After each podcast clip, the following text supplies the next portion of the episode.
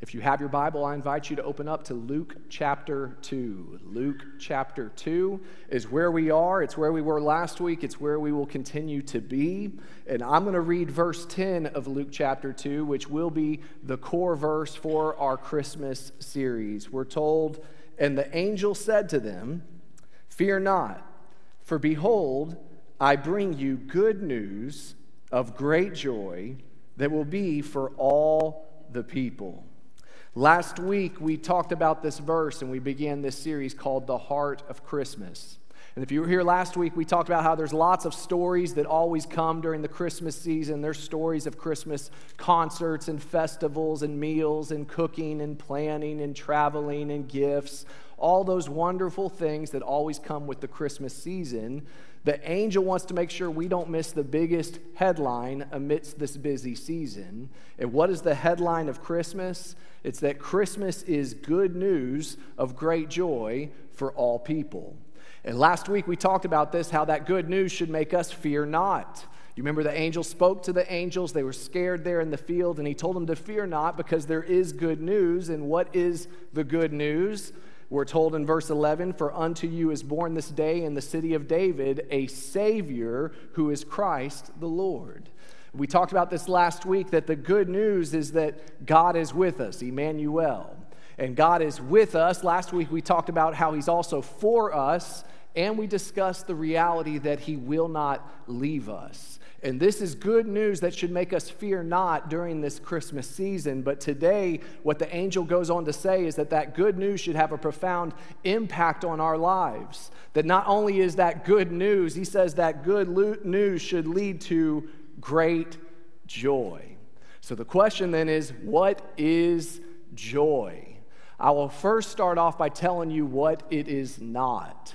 Joy is not the same as happiness.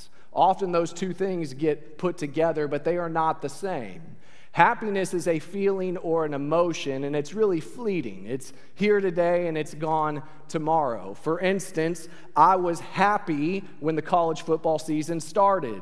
As an Aggie, I am unhappy with how it ended. Likewise, as a Dallas Cowboy fan, I am happy right now based on their performance, but I will probably be unhappy in the first round of the playoffs when they always like to lose. I will guarantee that many of you will be happy on December 25th when you open up gifts and you're going to be excited about those new trinkets and toys. But I can also tell you that happiness will be gone in a few weeks when those new things become old things. Even right now, some of you are happy to be right here in church, but you might be unhappy when you start arguing in the car on the way to lunch. I know how our lives operate. Happiness is fleeting, happiness is an emotion, it's a feeling, it's here today and gone tomorrow. But what is joy? Joy is more than a fleeting emo- emotion, joy is an immovable state of being. It's an immovable state of being. I like what John Piper said. This is how he defined joy. This is the definition he gave it. He said, Christian joy is a good feeling in the soul. He said, produced by the Holy Spirit as he causes us to see the beauty of Christ in the Word and in the world. And I liked what he said there. He said, God's word is illuminated. We see God's beauty through the scriptures of who he is and what he's done, but we also start to see his beauty all throughout the world, that it is something internal in us. And he said it's something that came from God, it's produced by the Holy Spirit. You see, joy is something we have to receive. It's not something you can go find in this world. That's why joy came to the world through Jesus Christ. And when you come to the Father through the mediation of God the Son, He gives you the gift of God the Holy Spirit who brings joy into our lives. And that joy is a permanent satisfaction that cannot be taken away. It's a state of being, it's not just a fleeting emotion, although emotions are certainly involved. Uh, I like what Jesus said in John chapter 15, verse 11. He said, These things I've spoken to you, that my joy may be in you and that your joy may be full. Some translations say, so that your joy may be complete. You see, Jesus said he came to this world to give you joy, Because you and I cannot find joy in this world based on our own efforts. It's an impossibility. And God knew that, so He sent His Son to bring joy to the world. And that's why today, for those of us that are in Christ Jesus, I want to remind us that we do have good news of great joy. And there are hardships, there are difficult things, as we already even prayed about today. But amidst all the hardships that we find ourselves in this Christmas season, you can find great joy this Christmas. And I'm going to encourage you to focus on three things to have joy in this morning. It's very simple, but the first thing that we all can find joy in is we can find joy in our salvation. We can find joy in our salvation. If you have surrendered your life to Jesus Christ and you've been reconciled to God through God the Son, and you've been born again through God the Holy Spirit, you can have joy in your spirit because of your salvation. Uh, I like what Peter said in 1 Peter chapter 1. He said, Though you have not seen him, you love him. He said, Though you do not see him, you believe in him and you rejoice with a joy that is inexpressible and filled with glory.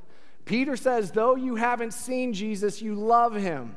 And though you haven't seen him, you know him, and you can rejoice with a joy that is inexpressible, a joy that makes no sense to the world. He says there's joy that comes through your salvation. And why is that? It's because the burden of sin and death have been removed from us. And because that weight is now off of us and Jesus took that weight for us, there is joy to be had. It's an inexpressible joy in the salvation we found through Jesus Christ. A few years ago, I started traveling a little bit more with ministry things. And as I was traveling one day a few years ago, I was carrying around a duffel bag. And back in the day, I didn't have good suitcases. It was just something I hadn't spent money on yet. And I don't like checking bags because you might lose it. So I always take that carry on. And I had a carry on, but it was a big duffel bag. And I remember it was a long day of traveling, multiple connections, and I'm just hauling this duffel bag everywhere I go. And then I saw those people with those, those suitcases that just glide those four glorious wheels, and it just starts scooching across those hallways, and they're taking it terminal to terminal with this joy on their face. And I'm just sweating and huffing and puffing. I'm hauling this weight everywhere I go. And there was a difference in me, I noticed, and a difference in them. And the reason why there was a difference, they had joy because they weren't carrying that burden with them anymore. They weren't carrying it. And can I just tell you, there is a difference between Christians and non Christians because Christians aren't carrying a weight that non Christians are carrying. And what is that weight? The first weight is the weight of your sin. It's the weight of your sin. Because the Bible tells us that all of us know we're sinners. I don't have to convince you, you already know. And how do I know that you know? It's because we're told in Romans chapter 1, God has already revealed himself to all mankind through the general revelation of himself. You see, when we go outside and we see all the beautiful things in the world, what Paul said is God has plainly reveal, revealed his invisible attributes through the visible creation. And as we go around this world, we know in our deepest heart that there is a God and we're not him. And we know that we have sinned because Romans 2 tells us that God, in His providence, gave us a conscience, that we can know that we're wrong when we're supposed to be right. And we all know we've sinned and fallen short of the glory of God, and that sin brings a heaviness, a weight, because we can't get rid of it.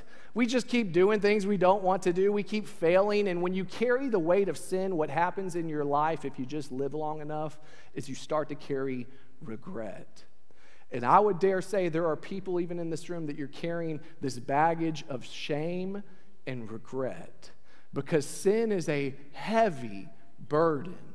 But that's why God sent his son to this world was to carry that burden for us. That's why our sin was crucified with Christ so we can find freedom through our faith in Christ. That now we can walk through this world not carrying that load because Jesus has already carried it for us. And instead, we can find new life and we are gliding through life as a new creation because we have joy in our salvation. There is joy that comes through knowing Jesus Christ and giving your burden of sin to Him. But the thing is that with that sin, we're told there's this penalty, Romans 6 23. And the penalty of our sin is death. And when you haven't received the joy of salvation, can I tell you what you have instead? You have a fear of death. You have it in you, that it's in all of us. And there's a difference in a Christian who's approaching death when they know where they are going. There's a difference, a joy, because we know that we know that we know that Christ is with us and Christ is for us. And my question is do you have that kind of joy in your life? Or are you just carrying these heavy burdens? Because what Jesus says in Matthew chapter 11, verse 28, he said, Come to me, all who are weary and heavy laden. He said, Come to me, all you who are carrying all this heavy stuff. And he said, I will give you rest. There is joy in finding rest in the finished work of Jesus Christ. And what Jesus tells us is that we should all rejoice in our salvation today. I like what he said in Luke chapter 10, verse 20. Jesus said to his disciples, Rejoice that your names are written in heaven. And I will tell the disciples today to do the same. Rejoice that your name is written in heaven. For so many of us, we try to make a name for ourselves in this world, and at the end of the day, it doesn't matter because our name is known in heaven. You see, one day nobody will remember our name on this earth, but my name is known in heaven, and because of that, I can rejoice in my salvation that God loves me, He knows me, and I have been crucified with Christ so I can live. We have joy in our salvation. But then, secondly, I don't want you to miss this. We can also find joy in his presence. We have joy in his salvation, but we also have joy in his presence. What I mean by that is we have joy knowing that our penalty has been paid, but we also have joy in that now we have access to God. And God's presence gives us joy. In Psalm chapter 16, verse 11, I like what David said. He said, You have made known to me the path of life. In your presence, he says, there is a fullness of joy. And at your right hand are pleasures forevermore. What David just said was that at the right hand of God, there is pleasure forevermore. He said there is a fullness of joy, and it comes from God. Now, what David just said was antithetical to what culture will tell you. Because what culture will try to convince you, and some of you have bought into the lie, that all the pleasure comes from the things of this world. That somehow the fullness of joy will come through the pleasures of this world. And David said it's nonsense. He said that joy isn't found here. He said, actually, the fullness of joy comes through standing in the presence of God, experiencing Him in your life. And the things of this world will not give you that joy because they don't have the ability to deliver. I was thinking about football games coming up. The Aggies has already said I'm not really excited about our football game, but there are a few Longhorns in this room that are excited about theirs. And I'm not bitter about it. I am, but I'm praying about it. And the UT Longhorns are about to have a big football game. And I was speaking the last couple weeks with people in our church. A lot of people have bought tickets. A lot of people have been trying to buy tickets, but they can't buy tickets. And why is it that people are spending money buying this ticket to go to the big game? Because they could watch it on a big screen, but they are wanting to be at the game. I can tell you why is there's just a difference in being there, is there not? There is joy in being in the presence, being there personally, experiencing it firsthand. And in the same way, there is a difference in being in the presence of God and experiencing Him versus just watching Him from afar. And the problem with lots of churches is there are people that watch Christianity like a TV show. And we watch it. We watch the game. We will listen to the songs. We'll listen to the message. We'll go to the concert. We'll go to the festival. We'll do all the religious stuff, but we've never actually experienced God amidst it.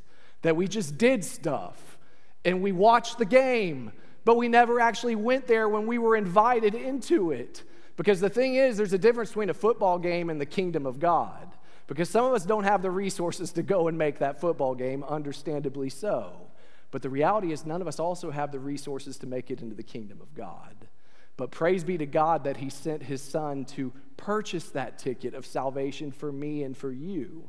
And now the joy of His presence is actually available to anyone who will call upon the name of Jesus. But my question is have you actually experienced it? Or have you just played religious games and this has become another hobby? Or have you actually experienced the fullness of His joy? That comes through walking with Jesus Christ. There is a joy that we can receive in his presence that we will not receive here on this earth. That's why he says, Rejoice, rejoice, because we have good news of great joy, joy in our salvation, joy in his presence. But then, thirdly, we can find joy this morning in heaven that awaits us. We can find joy in heaven that awaits us. We have joy, in other words, in what we've been saved from. That's salvation. We've been saved from sin and death.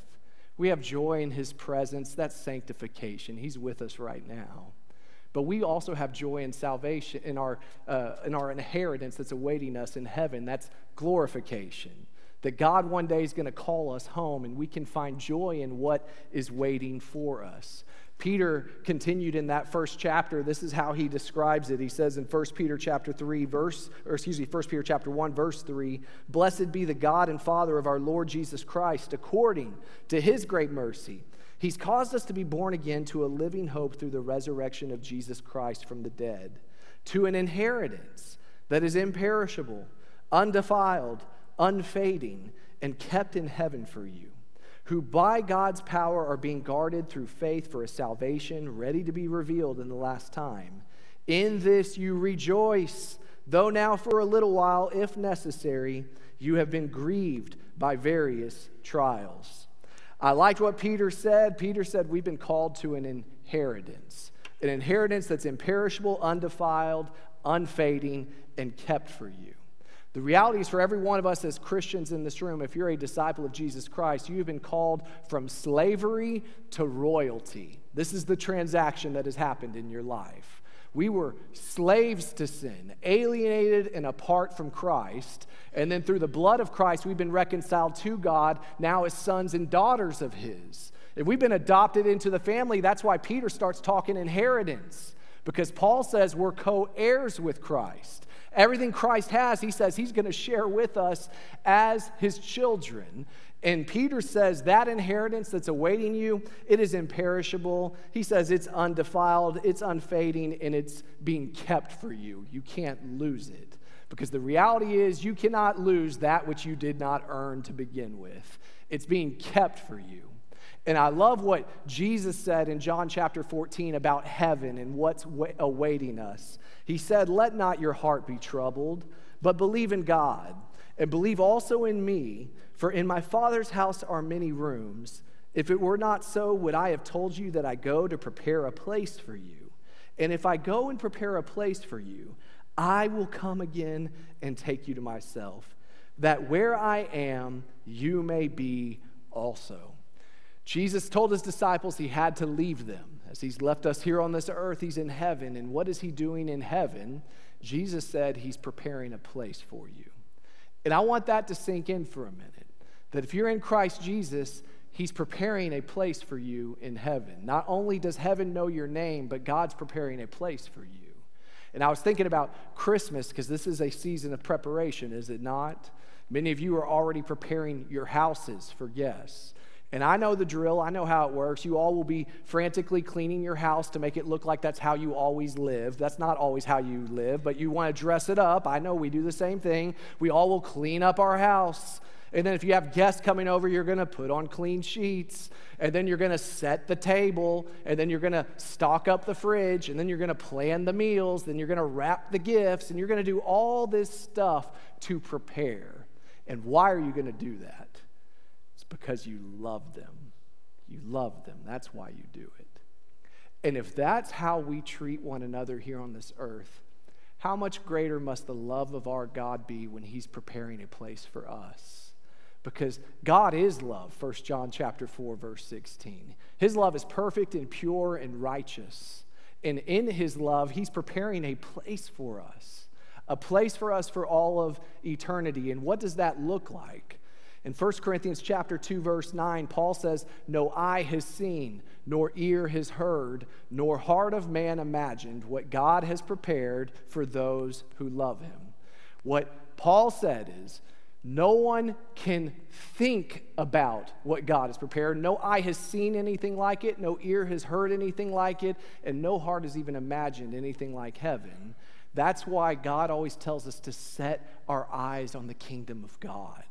Because what He has awaiting us is so much better than the stuff we get caught up here on this earth. Because one problem that happens often, and it can creep into the church as well, is we forget to set our sights on heaven and we keep our sights on this earth. And when we start doing that, what happens over time is we try to find joy in the world. We try to find it out there. If I just get a big enough house, if I just get that income, if I just get that spouse, if we just have those kids, if we just have that vacation, if we just have that retirement, if we just get that boat, if we just have that new car, and we keep adding all these things to the list, thinking those things will give you joy. And can I tell you, in love, they'll never do it. They'll never do it. They might make you happy for a little while, but you know what Solomon said? He wrote a whole book about it called Ecclesiastes. He said it's all vanity. He said it's like chasing after the wind because those things can't deliver it because God made you for something greater than this world actually has to offer. So, my question is where are you pursuing joy? Because if you pursue joy in empty places, you will come to empty conclusions. You're not going to find it. That's why God sent his joy to this world through Jesus Christ, so that if you would receive him and submit to him and walk with him, you would find a fullness of joy. You see, we all have joy in this room through Christ and our salvation and his presence in heaven that's awaiting us. And because all those things are realities, can I tell you this final point? We can all find in this room joy in all circumstances. We can find joy in all circumstances. Uh, I like what James said in James chapter 1. He writes about this most famously in that first chapter. He says in verse 2 Count it all joy, my brothers, when you meet trials of various kinds. People have read that verse over the years and they've been confused by it because he says, Count it joy when you face trials. And first of all, I'll say, notice he said, when you face trials, because you will face trials. Jesus himself said, You will face tribulation in this world. He just said, Behold, I've already overcome the world. But we will face trials and tribulations here in this world. But James said, When you face those trials, he said, Count it as joy. Many people read that verse and they think it's unrealistic. And mainly it's because they have a misunderstanding of what that verse actually means. Because some people read that and say, Well, does God just want me to smile like an idiot when my whole world's falling apart? No, he doesn't actually. You know, Jesus is our creator, and God has made actually the emotions and feelings that are inside of us. Those aren't things that you have to suppress. In fact, if you just read the book of Psalms, it's full of emotions its trials.